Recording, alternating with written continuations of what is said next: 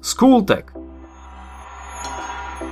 Systém hlások v slovenčine a interpunkčné znamienka. Systém hlások v slovenčine sme si už veľmi rýchlo zopakovali v jednom našom krátkom videu. Dnes sa mu však budeme venovať detailnejšie. Zároveň sa pozrieme aj na interpunkčné znamienka, ale aj na to, kde presne ich môžeme používať. Náuka o hláskach sa volá hláskoslovie – už niekoľkokrát sme si povedali, že hláska je základnou stavebnou jednotkou ľudskej reči.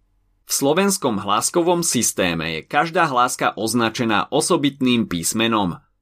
Výnimku tvoria iba hlásky ch, dz a dž, ktoré označujeme nedeliteľnou dvojcou písmen. Ako už iste viete, hlásky rozdeľujeme na samohlásky, spoluhlásky a dvojhlásky.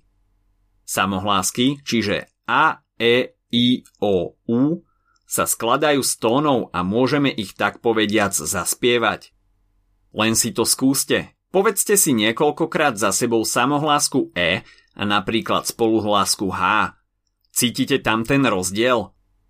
Zvuk samohlásky E je čistý.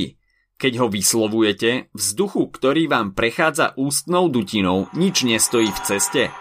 Pri spoluhláske H je to presne naopak. Takto sme si vlastne vysvetlili aj spoluhlásky. Sú to šumy, nie tóny. Vznikajú tak, že vzduchu, ktorý tlačíme von, staviame do cesty prekážky. R, K, C, S. Hlásky sa spájajú do slabík ako tehly. Tvoria sa samohláskami, čiže samohlásky sú v slovenčine slabikotvorné, sú nositeľmi dĺžky. Spoluhlásky slabiky netvoria, až na výnimky. Viete ktoré?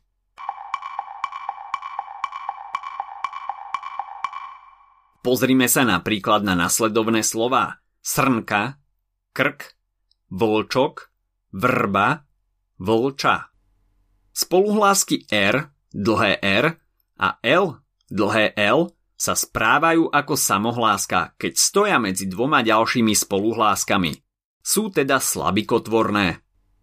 Samohlásky ďalej delíme na krátke a dlhé. Dlhé vyslovujeme dvakrát tak dlho ako krátke. Ak na to náhodou zabudnete, veľmi ľahko môžete zmeniť význam slova. Anglicky, anglický a krč, krč.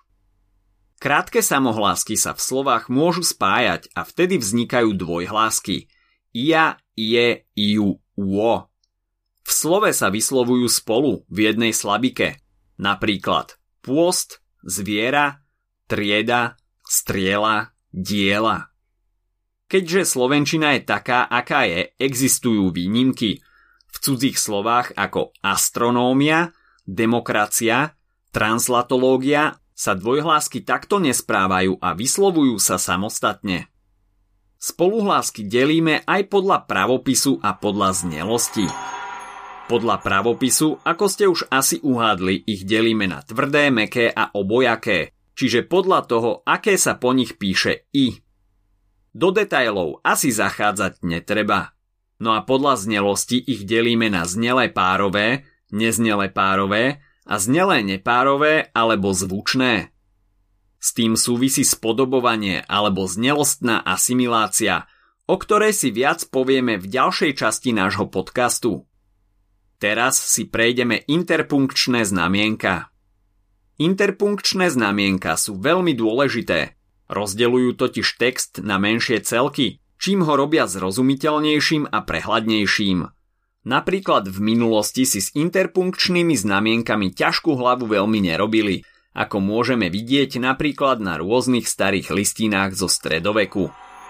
Medzi interpunkčné znamienka patria bodka, bodkočiarka, čiarka, dvojbodka, výkričník, otáznik, spojovník, pomlčka, úvodzovky, okrúhle zátvorky, hranaté zátvorky, tri bodky, lomka a apostrof. Poďme si ku každému povedať niečo viac. Použitie bodky je nám, predpokladám, všetkým jasné. Ukončuje vetu, označuje skratky a radové číslovky. Bodkočiarka je niečo medzi bodkou a čiarkou, ako napovedá jej názov. Oddeluje časti vety, avšak výraznejšie než čiarka. Používa sa napríklad vo veľmi dlhých vetách, v ktorých vymenúvate rôzne veci. Napomáha tomu, aby bol text jasnejší a prehľadnejší. Čiarka slúži na oddelovanie viacnásobných vetných členov, časti súvetí či rôznych voľne vložených alebo pripojených výrazov. Dvojbodka uvádza vetu alebo jej časť, ktorá ju ďalej rozvíja alebo bližšie doplňa predchádzajúci text. Zároveň slúži aj na uvádzanie priamej reči. Otáznik je nám jasný, ukončuje opitovacie vety. Rovnako aj výkričník, ktorý ukončuje rozkazovacie, zvolacie a želacie vety. Teraz však príde na rad niečo trochu komplikovanejšie, spojovník a pomlčka. Obe tieto znamienka sa píšu ako čiarky. Rozdiel je v tom, že spojovník je kratší ako pomlčka a píše sa bez medzier. Používa sa pri písaní tesne zviazaných slov, napríklad modrobiely, Rakúsko-Uhorsko alebo na konci riadku pri delení slov. Na druhej strane pomlčka je o čosi dlhšia a píše sa vždy s medzerami. Oddeluje časti prejavu, naznačuje odmlku v reči, vyznačuje rozsah, napríklad júl-august 12.00 až 15.00.